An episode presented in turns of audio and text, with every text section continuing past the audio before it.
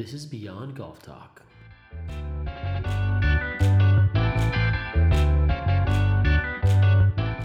If this isn't entertaining you, then just don't even listen at all. Woo! All right, welcome back to another episode of Beyond Golf Talk. Welcome all you hookers and slicers and duffers. Hookers and slicers, okay. And toppers. Welcome everybody. You aren't with us, Just Divot, Coach Frankie. We're going to give you a little bit of something else, a little bit of something you're not getting from the other podcasts, a little bit of our take on what's happening in the golf world right now. Now, we both have had some pretty cool things happen to our content career, our golf, I guess, journey or endeavors. We have both been blessed to be able to kind of take on this like small influencer role, I'd say. I'd say it's still growing on both our parts, right? You've gotten to meet some really cool people. I've gotten to meet some really cool people. And actually recently you got to meet one of my top influencers, and I'm lucky enough to call him a friend.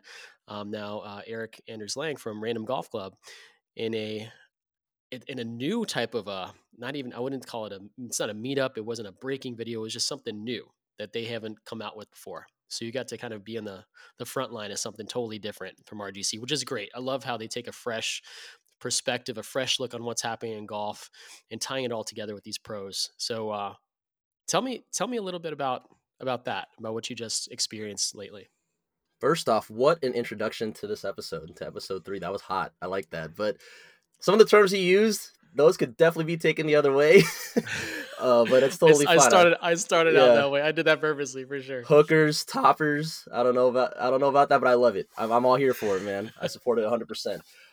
But as far as Eric Anders Lang and Random Golf Club, I mean, who wouldn't put Eric Anders Lang at the top of their list as far as people who they follow, as far as influencers are concerned? He's always been top 5, top 3 for me. Like, off the top of my head, I could name off 5 right now. You know, Rick Shields, Peter Finch, Eric Anders Lang, Roger Steele, those just to name a few. But as far as the experience is concerned, it's kind of strange being behind the scenes of it all, especially from being on the other side, being a consumer and a spectator of all the YouTube content that they've put together, as well as being filmed while having to hit shots. And we'll definitely touch on that. And I know that you've experienced your own deal, just being able to caddy for Eric at Brookline and for the Dell Match Play at the Country Club, Austin Country Club. So this is definitely a new deal. I remember getting hooked up with JoJo, one of the producers there, and I shot him a text and I asked, "Hey, is this anything similar to what you've put out on YouTube so far? Is there anything I could kind of base the experience off of?" And JoJo said, "No, this is going to be something completely different." So I was intrigued. They were kind of vague as far as the details. I thought that you were kind of in cahoots with them and you kind of knew something that I didn't, and you were more behind the scenes and you were in communication with them. But little did I know that you didn't really know anything at all as far as what was going to be done. I did not. I didn't know anything about it. And honestly, it was just all last minute, which is, that's one of the great things about Random Golf Club, right? It's, you can organize community that quickly to be able to be behind a voice or message that you're about. And people will come out of the woodworks, from everywhere. So when I saw them post on Instagram, just a story, just a quick 24-hour post saying, "Hey, we're looking for somebody in the San Diego area who's looking to play with us. Shoot us a message." And I immediately texted JoJo. Shout out to JoJo and the whole team at Random Golf Club Films. Shout out to JoJo, indeed. I was like, "Hey, I got a buddy out there who's diehard Random Golf Club. Great golfer. He's got a silky smooth buttercut swing, and I know that he would." Hey, we're working on it. Okay, go on. Thanks. It might not go in the fairway all the time, but it's smooth. No, actually, it's been going all right. It's been going all right, but go on. Yeah, we'll talk about that because I use some tips here and there, and we kind of alluded to that in the first couple episodes, but. I was like, dude, you got to talk to my buddy Matthew, Just Divot. So check out his social, see what he's about. And I remember JoJo saying, just like, just random, just like how they do things behind the scenes. They're like, okay, cool. I'll shoot him a message. I had no idea what was going to go on, and neither did you. And it kind of reminded me of like how my first experience with Random Golf Club was. I had no idea what the video was going to be like that we'd first do together. I had no idea what the relationship was going to be like. And that was really my first time being around Eric for over 2.5 hours. I mean, we were there for about four and a half, 5 hours, walking with him, alongside him, helping him plan his shots and talking him through his shots at Austin Country Club for the Dell Match Play, which is coming up soon here in a few weeks. We're going to have that again at Austin Country Club. It's going to be awesome to see all those great players again. We'll talk about that a little soon. We'll talk about that a little bit later. Good thing we can edit. So facts. I want to throw it back to you. And I know it was a big surprise to me that, dude, when you somebody sent me a text after your experience, I was like, dude, just text me as soon as you can after, when you're done, let me know what happened. And you told me, I'm not going to spoil it. I want you to tell everybody what you experienced. I'm going to try to go into not as much detail. I'm going to try to just simply cut to the chase. But I remember just being in anticipation of that weekend. It was kind of short notice for me. It was pretty last minute, but I knew it was something I had to commit to. So what was going on that weekend? We had the PGA Merchandise Show in Orlando, and then we had all the way in sunny California, we had the West Coast Swing with the Farmers Insurance Open live from Torrey Pines in La Jolla. So I'm on Instagram in anticipation for what's going to happen on Sunday. Am I going to see Eric? Is Eric even going to be there? Are we filming without Eric? What's going on? I see he's at the merchandise show. So I'm like, okay, I don't know if he's going to be there.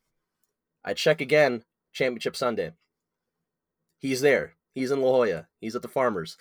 So I said to myself, okay, well, he's here. Doesn't mean he's actually going to be where we're going to be, which is the Grand Del Mar. So I was trying to kind of go into it with not as much expectation as I should, but you know, I couldn't help myself. I'm getting my hopes up and trying to figure out what's going to happen, who's going to be there, who's showing up.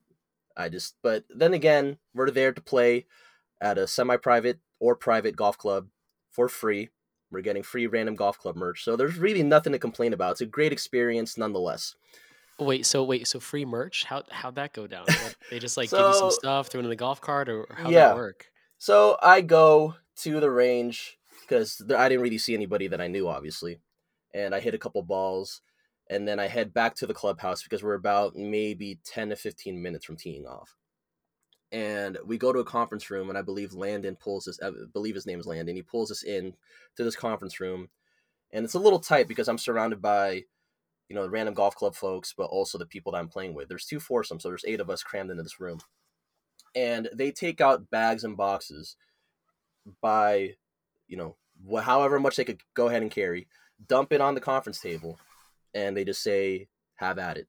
You know, anything you could think of, vests, sweaters, hoodies, polos, head covers, socks, any piece of Random Golf Club merchandise you could think of was on that table.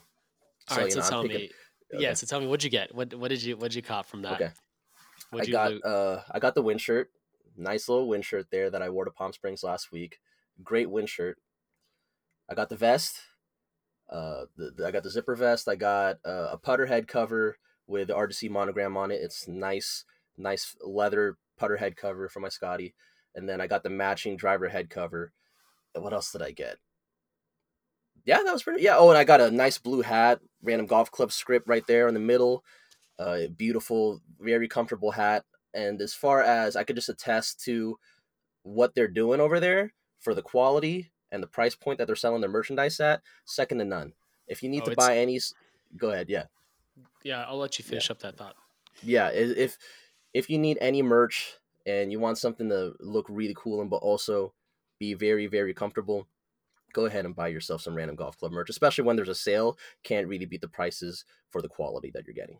Yeah, they really have to do some. They have some great quality items there. I love their monogram head covers. It's so clean, like their stuff's so clean. And what I've noticed here in Austin, even ever since that they announced that they're going to be here in Austin and actually like start opening up their doors to their headquarters a little bit more and more, I've seen, you know, I'd probably say 1 out of every 3 of my customers, my students, 1 out of every 3 of my students is wearing something head to toe Random Golf Club. It's either a hat, either their shirt, their wind shirt for sure. I've seen a lot more out of my students, and then also like the head covers, man. Like I love seeing the support for a brand that's not, you know, one of the big conglomerates, right? Like people are behind Eric and the community aspect that he's developing, and Austin is just like one of the perfect spots for that for sure. Yeah.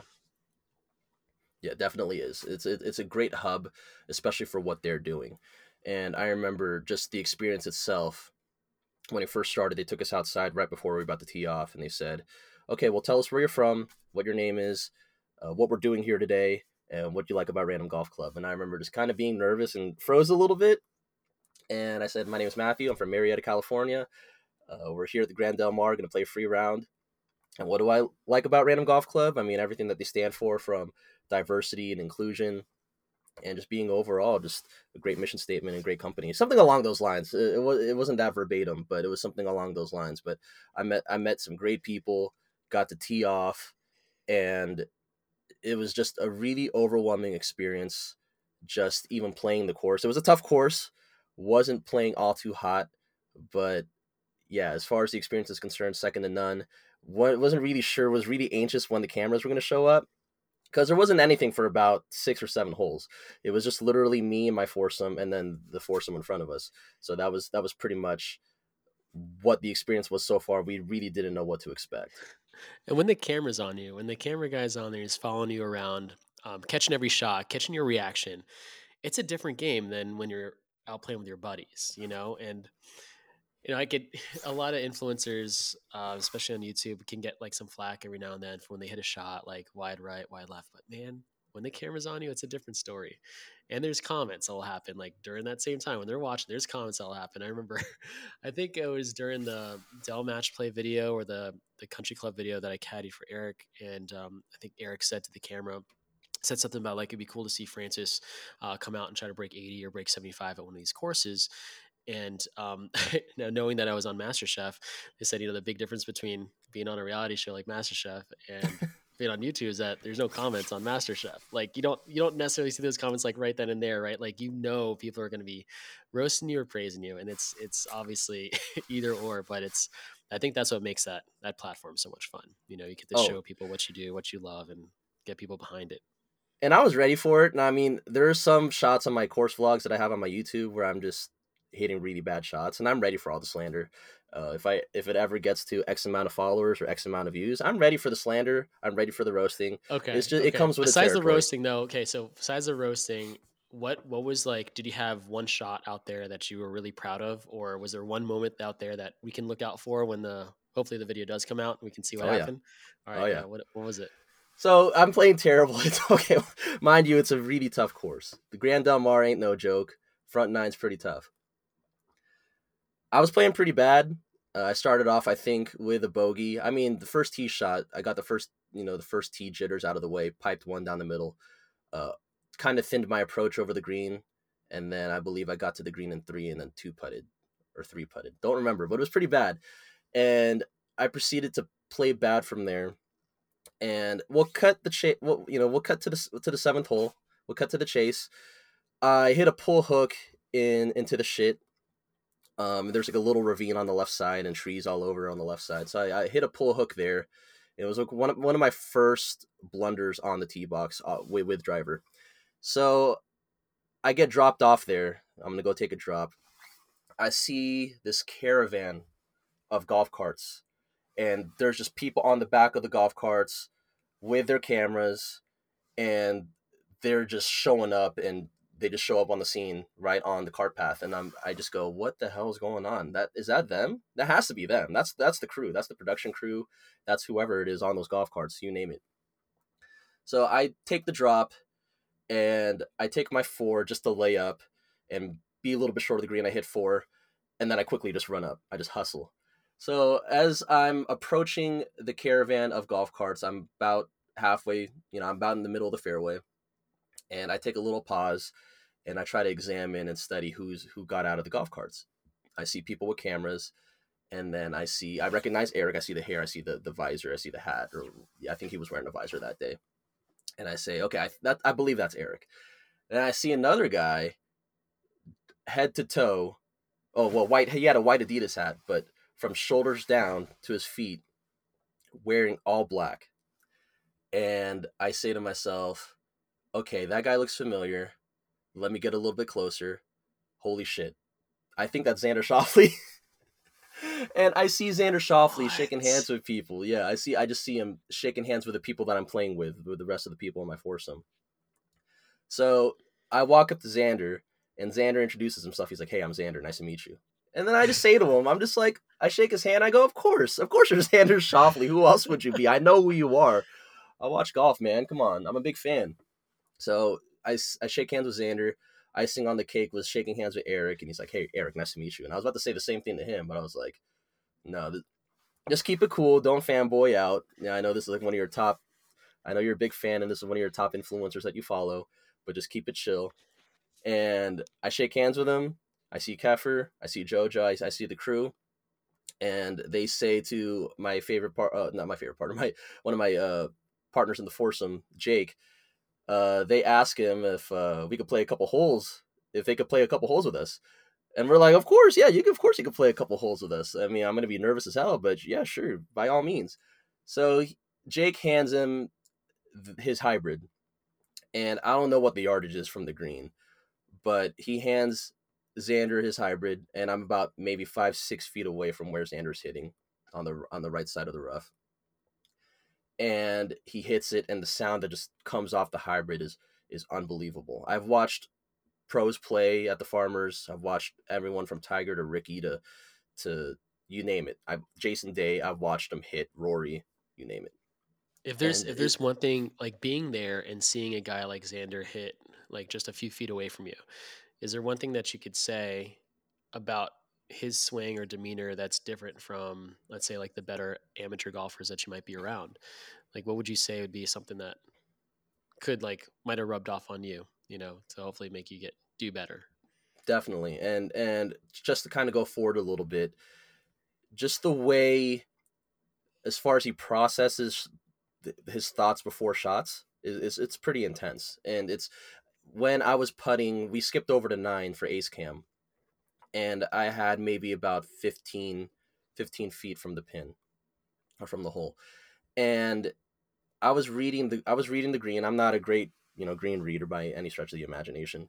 So I'm looking down, I'm crouched, I'm looking at it, and I look, okay, this is maybe left to right. So left to right putt, maybe 1.5 to 2 cups left.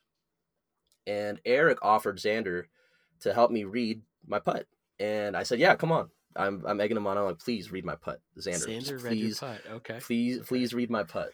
Okay. And what do you do? Like, did he just like take a look at it, or do you like do a whole aim point thing, or? He did a whole like aim point deal. So did he? Okay, cool. He said, that's sure. Good to know. Yeah, he said, sure. More than happy to read the putt for you. And he's walking, he's looking at the green. He's like, okay, well, obviously it's sloping from left to right. And it's going to break right about here. I want you to hit where I'm standing. I was like, okay. I kind of want to ask him about speed, but I'm like, okay, don't try too hard. Don't ask him too many questions. Just hit the damn putt. But like you, to answer your question, it's intense how when he was reading the putt where he was standing, it was way off from what my initial hypothesis was. So fuck my 1.5 to 2 cups left. We're talking about feet. We're talking about 4 to 5 feet left of the cup. We're talking about feet, people. I don't know into it now. We're talking about feet. Exactly. So I'm just like, okay, this is intense. Like, it's completely off from what I was completely thinking as far as hitting the putt and how I'm reading the green. So that blew my mind, and that was one thing that I could definitely take away from the experience. So lo and behold, I'm standing there. I'm just thinking in my head, okay, just gauge the right speed, just hit the putt, hit to where Xander is, and we'll go on from there. I hit the putt. It's tracking. It's definitely tracking. It goes to Xander's feet. It starts sloping. It goes from left to right. I don't remember if I miss it high, if I miss it low. I just remember I barely miss it. But when it's on its way to the hole, I hear Xander say, "Oh, this one's got a chance. This could go in." And that made my head just super big. I'm like, wow, I'm about to drain this birdie putt in front of world number 6, in front of Eric Anders Lang, in front of Random Golf Club, in front of viewers on YouTube. I'm about to drain this putt. And I don't remember if I miss it or high or if I miss it low, but I remember it missing and going by the hole, and I fall on my ass. Just couldn't believe that I almost just drained that putt. I was just in disbelief. I just fall on my ass, but I ended up tapping in for par, so I could say that I parred a hole. In front of Xander Schauffele. In front of number 6 in the official World Golf Rankings. On Xander was cam. And Xander was pretty much your caddy. He pretty much was for that, a good hole and a half. Yeah, and just here, I remember the previous hole where we met him on 7, I remember I hit a chip. I brought out my 56. I hit a chip a little bit short of the flag, but I made good contact, and it rolled up past the false front in the green. And he goes, "Nice shot." And I'm just thinking in my head, I'm like, wow, Xander Schauffele said, nice shot. It's pretty intense. But when you're playing and when you're in the moment, you kind of don't really notice the cameras being there. You know, I'm having casual conversation with Xander Schauffele. I'm having casual conversation with Eric Anders Lang. And with the cameras being there, it was kind of just like you're playing golf with your buddies. Because I think the thing is the people controlling the cameras and the people who are filming you, they're having conversations with you as well. So they're talking to you while you're filming. So I have Kaffir talking to me, and we're just shooting the shit just on 9, just talking about God knows what. And I know that you've had your experiences with playing in front of a camera, especially with a platform as big as Random Golf Club. So I kind of want you to tell me about, you know, what your experience was behind the scenes with them as well. Yeah, it's great how, you know, people that are experienced in that field, they know exactly how to produce the story, or they know what questions to ask. They can see how you're answering them and how to lead that into the storyline that they're trying to project or portray. And I'm sure with the format that you guys had, it was very much probably similar to what the breaking series was like. It's like getting in the head of the player, probably asking some situational questions, also like how you feel. And what Eric does so well is, like, once the camera turns on, he's really good at getting in the zone, getting the moment, and knowing what to say, when to say it. And that really shows, like, his true artistry of not only being, you know, the head of this huge movement, but also, like, walking the walk and talking the talk, right? He knows exactly what to do, what to say. And that was the coolest part of being around that. When I had my first interaction with him, it was just kind of like feeling out what the camera was looking for me, you know, not knowing how they'd edit it, of course. There's two parts when they do the breaking series, or at least when they were doing it for the Dell Match Play, they did a part 1, part 2, so front 9, back 9. And definitely as the front 9 progressed, it was a lot more of introducing me as, like, the caddy, helping out. They never had somebody really do this before, where they had a spotlight on, or a mic, pretty much on the caddy as well. So it was cool to see what they thought of the interaction. And I was, like, worried about, am I saying the right thing? Am I funny enough? Am I not being funny enough? And am I saying too much? Am I not saying too much?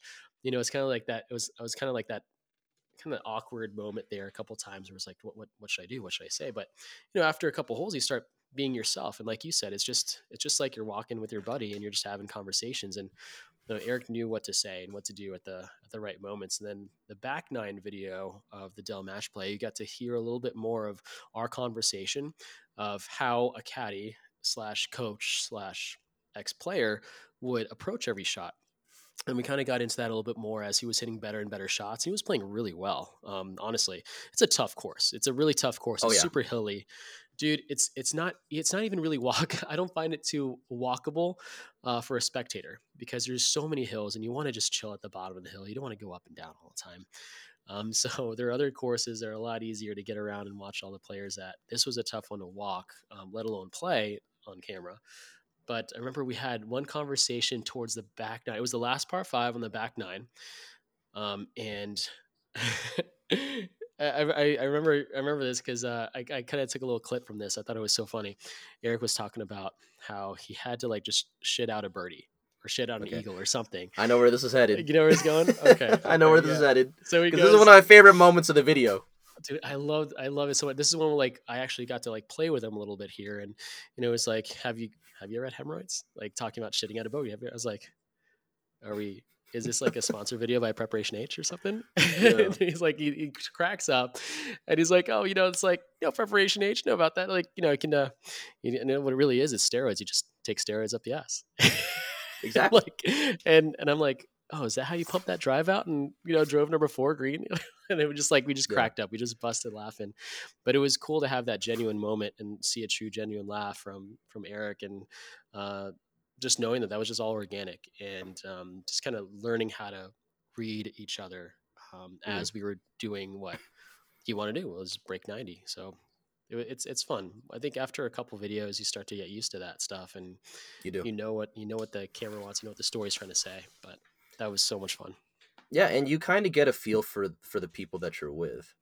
I mean, just the interactions that I've had with Eric, I didn't expect to have that many interactions with Eric at all. But there were times where we were sitting just on the ninth tee box, ready to go hit, and we're just talking. He's complimenting my outfit. I'm wearing a polo. I'm wearing a knock the vest over it. I'm wearing the Beyond Golf Performance hat, the one that you're wearing right now, the exact hat. I was wearing that. Yeah, I was wearing that. Cool. There you go. We got to edit that in. We got to edit an actual horn in there. Yeah. That's right. Good attempt. But I was wearing that, and he's complimenting my pants. He's like, "I like those pants, man. Where'd you get them?" Oh man, I got them at Target. They're joggers with nice little utility zippers and whatnot. And he goes, "Shout out to Target." And he goes, "Target makes good shit, huh?" I'm like, "They make really good shit." He's like, "Yeah, I'm impressed." And he said that to me on 7, and on 9, he's like touching my knock the vest. Shout out to Drake, shout out to Champagne Poppy, and he's touching my vest, and he goes, "Man, I really like this vest too." I'm like, "Yeah, it's Nocta. I knew I had to get it when the collection dropped." So he's super personable, really easy to talk to. I asked if I could hold his clubs too, if I could just check them out. He had his lab putter out there, his Blade lab putter, and I know those things cost a fortune. I remember holding it in my hand and looking at it and examining it because I know my brother wanted a lab putter, and I was just looking at it, and the heft, and just the quality of the steel and the way it was built and the craftsmanship that was put into it was intense. And I asked him, I was like, "This is expensive." He's like, "Oh yeah." But you could tell it was just to listeners at home, I know it sounds like we're sponsored by all these companies, but no, we're just saying what we like. We're just talking about good shit. And I'm a gearhead, man. And you're a gearhead, yes. Yeah, yes, if I could hold, a club and examine the quality of it and the work that was put into making it, I'll be more than happy to go hours on end talking about it. And then when you get to 9, we're talking about his Tacomo irons and how he just got to deal with Tacomo, which is an iron company. Well, they're primarily making irons right now and wedges, but they're based out of Europe somewhere. And then I was holding them, and he had these like muscle back blades, and I looked down at him. Slight, maybe minimal offset, maybe just a slight touch of offset. But the blade profile is super thin. It's nice and compact. And I was just telling him, I'm like, "This is a really beautifully made iron." And Eric goes, "Yeah, it's great. You can't beat it for $600. Like, look at it. It's beautiful." He had KBS shafts on there, and I'm just admiring the beauty of that blade. So shout out to Tacomo as well. They're an up and coming direct to consumer brand. Once again, we're not sponsored. We're just admiring these clubs. And I just remember just being able to talk to him and, just talk to him about gear and talk to him about clothes and talk to him about you as well. And he's like, "Oh, Francis? I love Francis." I'm like, "Yeah, we're doing the podcasting together." And then Kaffir goes, "Oh yeah, JoJo told me that Francis had a buddy who was going to be in the foursomes today." So that was pretty much my experience being able to talk to Eric on my own. That's awesome. Mm-hmm. Yes, we are not sponsored by these companies. We're just trying it out. We're testing the waters is what we are. But yeah, that company is a Scandinavian company. You are right. I've seen the video that Eric did with the guys at Tacomo. Hopefully I'm pronouncing it correctly. Looks like some great quality stuff. I love the direct-to-consumer model. I use a direct-to-consumer golf ball. I use Encore, and they make a great golf ball. And there's a lot of different companies out there. And when you find the one that hits your wallet just right, and you're going to make a birdie a couple times, or just feels good or looks good when you're out there, that's the one you go for, right? Oh yeah. And, even pros out there nowadays, when Brooks was winning a lot, he had a mixed bag. He still had his Nike 2 iron driving iron, Srixon irons. I think he had Vokey wedges also at the time. Like, you just use whatever you need to use to win. And I think that's cool that a lot of players are kind of going to that now, right? Like, you do sign the deal, makes sense. You gotta do stuff for the companies that are helping you out, but at the same time, you want something you feel confident with, and it's gonna make you win. You win, so you play what you need to play. And and I could definitely recite Brooks's entire bag that he won with. Shoot, I just remember. Okay, so when he was winning his majors around 2019-ish, late part of 2018. Oh, the TaylorMade irons, that's right. Yeah, he was gaming Mizuno irons. He was gaming the JPX 900 tours. He had the M5 driver.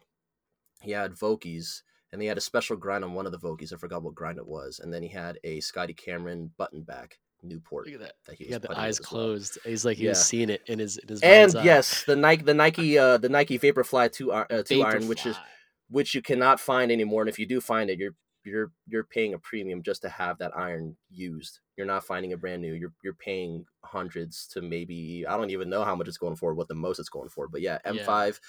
He had the M5 driver. He had the M2 tour issued 3-wood high launch. I believe it was a high launch. Yep. And then JPX 900 tour irons with the Vokeys, and then the button back Scotty. And this is Titleist Pro V1. The Pro V1, yes, yeah, of course. And this is a great segue into something we didn't even think about adding in. But okay, so if you were to take, and it's kind of tough because we didn't do any research on this really, but if we were to put together a set, all right, like let's say you could find any clubs from any era you wanted to use, what would you put together? What would be your woods? What would be your irons and wedges and putter? What would you put together? I would probably, that's a great question, by the way. I would probably choose a driver maybe from this generation or the past, couple generations and iterations from different brands.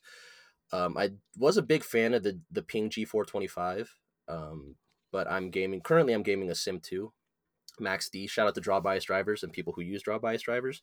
They're a godsend. But woods would probably have to be TaylorMade. Driver, maybe I kind of like the TSR3. I hit my brother's TSR3, and that thing is hot off the face. And I really love the forgiveness of the TSR3. Irons, kind of tough to say for irons. Maybe go premium, go Miura. Maybe even try out Tacomo. I do like the look of the T100s. If I were to go for irons, maybe I would go Miura. As far as wedges, I'm a big Cleveland wedge stand. I love me a set of Clevelands. And then I would probably use my custom Scotty that I have currently, my Newport 2. Well, how about yours? What's your bag? I love that. I know you're really big on just playing whatever is right for you. And there's beauty in that, and there's more comedy and people buying out whatever they want off the rack. But I know you're such just a golfer just through and through. And you could care less about equipment, but tell me what you use as far as or what you would like to use. Sure. So I've been using a Cleveland driver for the past probably 7 years. It started with the Epic, and then it moved into, after cracking the Epic, getting into the Epic Flash. After cracking that one, I got into a Maverick. Oh, sorry, you meant Callaway. I believe you said Cleveland. Oh, sorry. Did I say Cleveland? Okay. You said Cleveland. Yeah, Callaway. Okay. Callaway. Okay, I'm redoing that whole thing. Thank you for edits. All right, cool. So yeah, I'm a big Callaway driver guy right now, mainly because when I find something that hits the shot shape that I want on command, I hardly ever look at another driver and try to tweak or try to find that extra 5 or 6 yards. Because I like to think that it's all me, myself. Like, I need to get my technique better. I need to work on my swing, and then I can maximize this club as much as I can before I move on. But now that I've been trying out some new stuff, being more of a coach now, I got my hands on different driver heads and driver shafts, and I'm thinking to myself, man, maybe I should have changed the shaft or made the change earlier on. But I have the Callaway Maverick Sub-Zero. I got it at 9 degrees. I actually bumped it up to 10 because my driver shaft out on there is, it's just such low spinning driver shaft. I got the Hulk shaft. It is the Project X Hulk shaft PVD finish. It's 6.5. It is a little bit longer too, 45.5 inch in length, and it's got like 1.8 degrees of torque. So that face doesn't move too much. It's a nice. It's a fade bias buttercut driver. I love that. So I like that driver. I love hitting buttercuts. That's the driver I'd probably stick with. I like sticking with something from this generation, like you said. I mean, the forgiveness is off the charts. Woods, I've always loved TaylorMade woods as well. But man, I got to give it up to Ping. They've been making some really good fairway woods, and I like the way it looks. So I'd probably go for some Ping G400s. Honestly, they had some great gamers at that point. And then the 400 generation is great. Yeah, the 400 generation is awesome. It's forgiving. Yeah. I love the low profile of it too. I feel like I hit it off at any lie. Great cosmetics too. Yeah. Oh, it looks super cool. Especially like it looks like it's got like the studs on top of it too, right? Yeah. And then irons, man, I've always loved I've loved my first set of irons. It was a Ben Hogan Apex Plus set. So it was like a blade muscle back combo. That was the first set of irons I really started using in high school.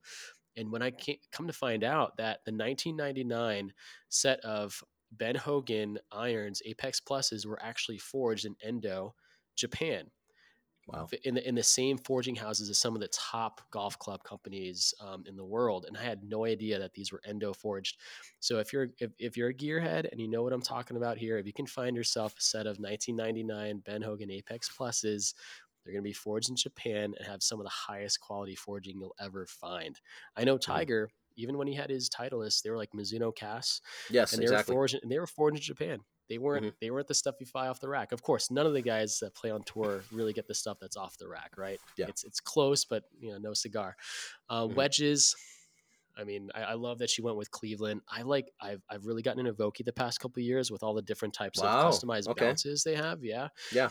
So I love playing around with bounce, seeing all the different grinds. And if I could find somebody in Austin, maybe somebody knows someone in Texas that can do some good custom grinds, I'd love to grind off a couple of these Vokeys and play around with it, but I love the Vokeys. And putter-wise, I'm a huge fan of Sick Putters. They helped me out. They started in Tallahassee, where I went to college. They came down to Orlando. They started fitting all the guys that were out of all the country clubs down there. All the mini tour guys started rocking Six, and they just had some of the best fitters at the time. The fitting process was on point. I knew exactly what was happening to the face, the ball. They fit me through all their heads. So I still have the same Sick Putter that I got fit with over 8 years ago. I still rock to this day, and I love it. Yeah, and then kind of by studying your bag, I understand your Sick Putter kind of has that Scotty Cameron Monterey shape. So I'm a big fan of that shape as well, as far as the putters are concerned. But when you talk about Texas and when you talk about custom grinds, I'm not sure if I've asked you this before. I don't think I have. And it's going to be pretty costly, just the fact that, it's Mike Taylor and they're famous from the oven there at Nike, and, they forge clubs for Tiger and all that. But artisan wedges, have you ever looked into artisan wedges and maybe getting your own grind and getting your own set of wedges there? I have looked into it in the past when I first moved to Austin, almost 4 years ago now. And, I think part of me at the time was like making the commitment to spend as much as I would on a driver on one wedge that's forged. And we all know like forged clubs just don't last as long, especially when I'm hitting it every freaking day. And I know I would, but maybe if this podcast comes off the ground, maybe we'll get some, get artisan. We'll get you some artisan wedges. If this takes off, I'm flying down, booking a ticket. We're going to, I believe they're based out of the Dallas-Fort Worth area. I could be wrong. I know they're somewhere in Texas, but I believe that's the general vicinity. We're going to go visit Mike Taylor. We're going to get our own set of wedges. I want a 50, 54, and a 58. I know what I want. And I want a high bounce. And I kind of know what I want as far as turf interaction and how I want my wedges to be built. But I always... when I talk to you, or when I've kind of heard you talk about equipment in general, it's like, just get fitted, whatever equipment that's assigned to you. When you are fitted, that's what you're, what you're good for. And we kind of, especially us, when we've kind of have tenure in the game. I'm not saying I have like an extreme amount of tenure, but it's kind of a running joke where when people start getting into golf, they just start buying off the rack, and they buy, everything TaylorMade or everything Titleist or everything Callaway, and they buy all the new latest generation stuff. And it's a running joke, especially when you have wives who probably manage the bank accounts, especially if you have a joint bank account. It's a running joke within the golf community that, oh, you're starting to play golf? Oh, you want new equipment? Yeah, sure. I want to see you, hit the new TaylorMade or hit the new Paradigm Callaway driver. No, for sure. And I think when people are just to kind of push this to another point, when people are starting out in the game and you want to get good stuff, definitely set a budget. And then tell yourself, okay, I can either get the new driver that's happening, like that's out there right now. Maybe I don't break 100. I can either spend $400, $500 on the new driver, or I can buy the generation before that, or two generations before that, for about $200 and spend $300 on lessons on how to hit this freaking thing. And I think when people say, okay, I'm saving up for a new set of clubs, you as a coach now and seeing what this means, like, okay, how good are you with your set that you have now? I actually recently got a set of, and I think this is so cool. I got a set of 1997 irons that Tiger Woods used, well, replica that Tiger Woods used to win his first Masters. So I got the whole 1997 Tiger Woods bag. I got his old Titleist PT, like 13.5 degree 3 wood. I got his old King Cobra driver, 9 degree, steel shaft, everything. Super old technology, of course, right? And then I got these Mizuno blades that were refinished, but all the same model from 97, and the same Cleveland wedges from 97, dude. You got to see it in person. It's amazing. I saw the TikTok though. I saw your video on TikTok with that bag. I remember just saying, how the hell did he get all these clubs? Dude, I found a great deal. I was on eBay for about 2 or 3 months just looking for something that was like this. Cause I do want to make a video now that I got the new grips on them just recently. I'm about to go pick them up today. I'll do a couple of videos. Beautiful. And the main thing is I want to show people that I could play with clubs that are from 97 and probably still shoot the same score or maybe better with clubs from back then compared to getting the new set now. And you don't really have to go get that new stuff. And unless you really crave it, but definitely learn how to use what you got now. I mean, I always harp back to Seve Ballesteros, one of my favorite golfers. He was like the Tiger Woods of Spain. I always say that, but Seve in his own right, amazing golfer and legend and idol icon. He first started out with, I'm sure you heard about this, he found a 3-iron head and he found a hickory shaft, just a hickory stick, put it into the head of 3-iron, tied it together with some string and started hitting balls off the beach and off the sand, dude. And that's how he learned how to play golf, with a 3-iron, with one club. And he became one of the best golfers in the world. Probably the best bunker player of all time. Exactly. Yeah. To this day, people still try to practice hitting sand shots with just a 3-iron because you learn how to stay low. You learn how to keep the face open. You learn how to get under the ball. And maybe the next podcast, when we start talking to some of these coaches as well, we'll talk more about technique, or we should just have like a mini-sode maybe maybe our last round and our best shots and worst shots, and talk about how to get out of these situations. That'd be kind of cool. Yeah. Another idea I was going to have, this is kind of a little tangent point. I was thinking of having people submit, maybe do a confessional, like when you're on the golf course. Ooh, I like shit. Okay. You know what? I did drop an extra ball when I was behind the tree and I ended up still losing the match, but I just wanted to say it out there and have someone talk about it. Maybe we pick our favorite stories and we just highlight that, and maybe we release it on a Sunday and just tell that. People they're absolved from from their confession on the golf course. Whatever happens. If there's something that's completely disastrous, just be you owe us 10 Hail Marys.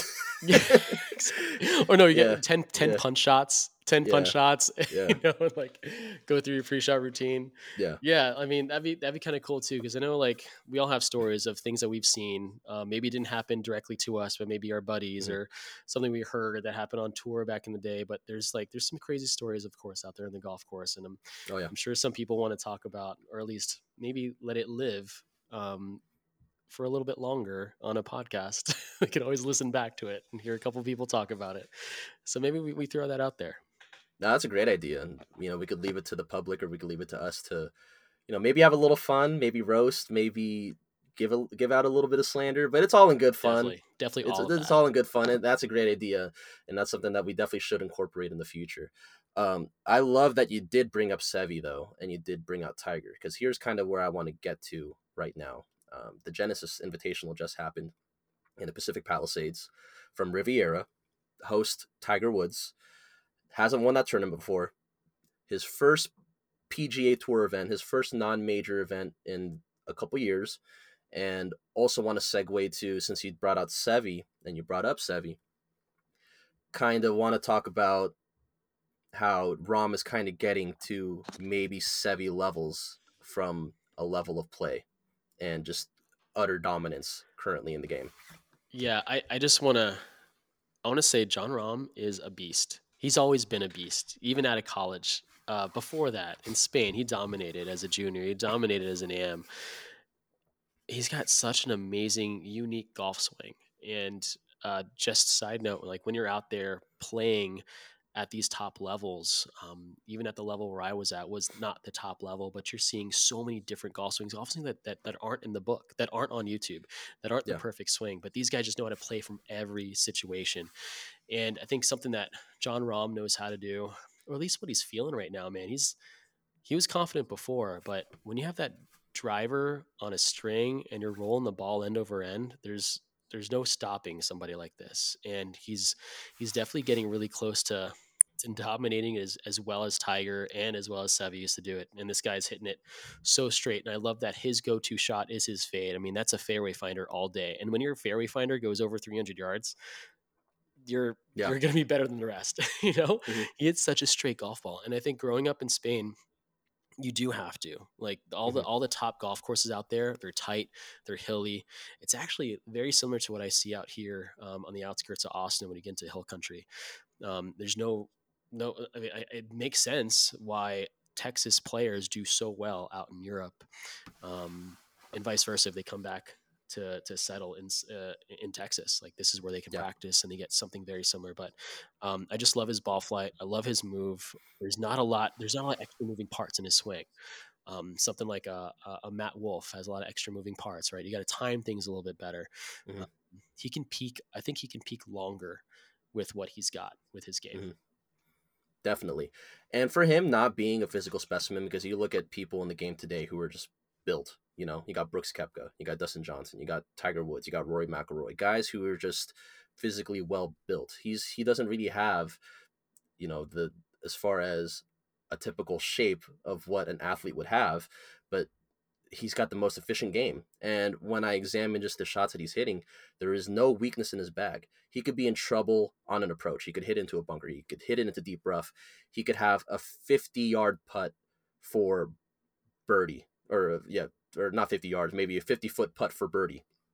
And it's not an issue for him. He's going to lag it. He's probably going to stick it right there next to the cup, maybe an inch or two away, or he's maybe even going to drain it. Who knows?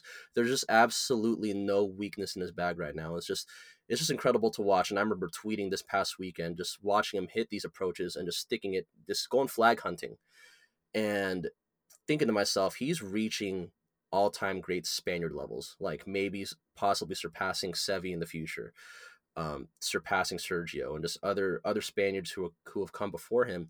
Just the way he's playing and with the confidence that he's playing, and he's motivated with his wife and his kid, just all these contributing factors just make him into this unbelievable golfer. And the fact that he's doing it, like, I'm glad you brought that up, with a family, with a kid, with a newborn, mm-hmm. You know, there's all there's a lot of extra external pressure. Mm-hmm. And I remember listening to a podcast where he was talking a little bit about his mental game and how closely he works with a mental coach to allow him to be a better, not only better golfer, but he even admitted a better family man, a better father for his family. And that's a really tough thing to talk about, and something that we never heard of before, right? Now that because of the internet, you know, one of my favorite Childish Gambino albums, because of the internet, he was able to express that sentiment, and just kind of candidly, but not really candidly, to the millions of people that listen to that podcast. And you're just like, I work really close with a mental coach to try to get myself dialed in, but not only that, but like forgive myself for the things that I've done that were bad in the past in my golf games, and allow myself to be more open to some of these more positive things that are going to happen when I start winning more. And I think he's just in a really good mental space right now. And I mean, there's no stopping this guy. We see that under pressure, week in, week out, he's able to come back. I don't see no end in sight as far as how he's playing and just the mental fortitude that he has currently. And I just want to bring up just a couple more topics here. We could start to wrap things up, and we'll bring it over to Tiger Woods. Once again, first PGA Tour event in a couple years. I did like what I see. I believe off the tee, he's doing way better than we're expecting currently. I believe once it comes down to putting in the short game, I think he had a couple hiccups there just by watching the first three rounds. And he gets a little bit too cute, I feel like, with the creativity that he does have. It's like, why wouldn't you want to be creative when you're Tiger Woods, especially when you're playing, you know, these slick greens and having all those shots in your arsenal? But I did feel like he got a little too cute. Shot a great 67. I believe he shot a 67 on Saturday and played all right on Sunday. But it's just really nice. It's really great to see him back out there playing golf in general, right? I think that's the big thing there too, is people have been following, like at least our generation too. We follow golf because of Tiger Woods, because of the energy that he brought to the game. And I remember watching him at Copperhead for the Valspar Championship, and he was in the final grouping, final pairing, and he had a chance to tie. I don't think it was in the final pair. He had a chance to tie, but just walking around that place, hearing the hundreds of people that were just walking and following him, marching, it was almost like Army's Army.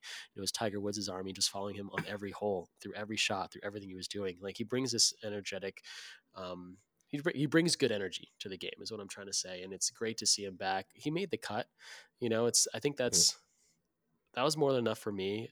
Obviously I would have been in tears if I saw him, break through the top 10 or top 5, but just to see him play all 4 days was a really big thing. Obviously he's getting as good as he can, but it's his tournament. He had to show up. He still had to show people that he could still outdraw it. We saw what happened between him and Justin Thomas. He still has and Rory. Fun. He made Rory switch drivers mid-tournament. The Tiger Woods effect. Yeah, he was gaming. Rory was gaming an original stealth, an OG stealth, and he had to switch to a stealth too, just because the numbers were the speed, the ball speed was faster, and he was gaining a little bit more distance. Think just a little bit, but yeah. Yeah, and at that level, that little bit does matter, especially when you're going up against the likes of Tiger Woods and John Rahm. I just saw a picture of John Rahm next to Tiger Woods when he was handing him the trophy. The dude's actually he's tall. He's a little tall. He's taller than Tiger Woods, and he's stocky. Oh, he's tall. He's definitely stocky. Yeah. He's big and stocky, and I think kind of reminds me of Hideki as well in that sense, where. Mm-hmm. Those stocky guys, they just have that foundation and so much power that you use from the lower body, and it's just easy for them to move through without having any extra. Yeah. And they don't have to have a long swing. They don't need to do that. Just had to put the club on the ball and just wail on it. Yeah. But man, it was good to see Tiger for sure come back. Hopefully we can see a little bit more of him when he does his other challenges, things like that. But I don't know. I'm just kind of waiting for Charlie to get the torch passed to him, right? Me too. To Charlie. I think we still have a little bit of time there, but we could only see as far as Tiger's concerned. As far as results, we could only go up from here, right? It's only going to get better from here, especially with the glimpses of vintage Tiger that we saw on Saturday with that 67 that he shot. Oh, exactly. As far as he almost had an albatross. He almost had an ace during the weekend. So it was definitely a lot of fun watching him, and just to see him compete and make cuts, like you said. But yeah, we're going to go and wrap it up here. But real quick, Francis, Coach Frankie, currently tell us what you got going on right now with you and what's going on in your life as far as golf is concerned. Yeah, so there's been a lot of changes here in Austin. We've Beyond Golf Performance, my company has found itself in a new space now in Austin, Texas, in an Austin, Texas address at a private club called Balcones Country Club. Now, what's great about Balcones is that it's a super historic golf course. Talk about community and what Random Golf stands for. This golf club was started with some guys that had some shovels and wanted to build 9 holes in their backyard. And from there, it turned into 2 golf courses at one point. Wow. It's a great old school golf course. We got 2-sided driving range. We got a great little short game practice facility. I'm able to bring in anybody from outside to teach over at Balcones as well. So we still have the Beyond Golf Performance thing going on. I got a lot of great members there that are interested in taking more lessons. We're going to really start and kick off this junior golf program too. So we got a lot of things in the works this year. I've been also reaching out to some of my online following to see if I can help them out through our new coaching app that we've been partnering up with and doing a lot of great work on there too. I've had a lot of people start dropping their scores, dropping some handicaps, just working with me for a few months, literally just doing some live online video lessons with weekly follow-up coaching on our app. I'm able to help pretty much anybody out. So if anybody out there is looking for a quick tune-up, feel free to go on our website, beyondgolfperformance.com, click on online lessons. From there, you can request to join our online academy. We have a lot of people requesting, so I'm only able to take on a few at a time just to make sure I got everybody situated and all helped out, because it's really just me and my assistant right now. So we're welcoming people to come in and join on that wait list. And as soon as I can, I'll message you and let you know, hey, you got one free swing evaluation. Let me help you out. So we've been making some moves, and hopefully we get some more media dropping soon on YouTube as well. For and sure. I know you and I, we got some traveling to do. You and I, we got to get together, yes, either out here to Austin or I come out to you. But we'll get some videos going, maybe a little live podcast. Well, we'll make it happen one way or another. Live podcast, course vlogs, you name it. But what's just real quick question? What's your title there at Balcones currently? Yeah. So at Balcones, I am now the director of instruction for golf at Balcones. Yeah, and we got a ring to it, right? Yeah. And get this, we got the Balcones Golf Academy powered by Beyond Golf Performance. So people know when they're stepping on that golf course or they're coming out to practice that they have a team behind them. They got me, and we got my team behind you guys to help out, be there for you when you need us. Yeah, beautiful. Yeah. All right. Well, congratulations once again. I'm proud of you as always. Beautiful move. Should we send it home from here? Yeah, take it home. Take it home. All right, man. All right, guys. So everybody, thank you so much for listening to Beyond Golf Talk. Really do appreciate your words of support, and you've all been really kind to us. And to all the faithful listeners out there, thank you. If you want to go ahead and find us, we're available on Spotify and Apple Podcasts. Be sure to hit the subscribe button, the follow button, whatever buttons that they have. We're also available wherever podcasts are available as well, I believe, through our distribution. If you want to leave a comment, leave a 5-star review, leave a really, really nice review for us. That is welcomed as well. But until then, we got some more content coming your way. And I just want to go ahead and give my co-host, Coach Frankie, just a shout out there. And thank you for another beautiful episode of Beyond Golf Talk. And we'll be back with you guys soon, all right? Thanks again, Just Divot. Yep. Take it easy, y'all, and just, swing easy. Swing easy. All right. Peace out, everybody. Peace.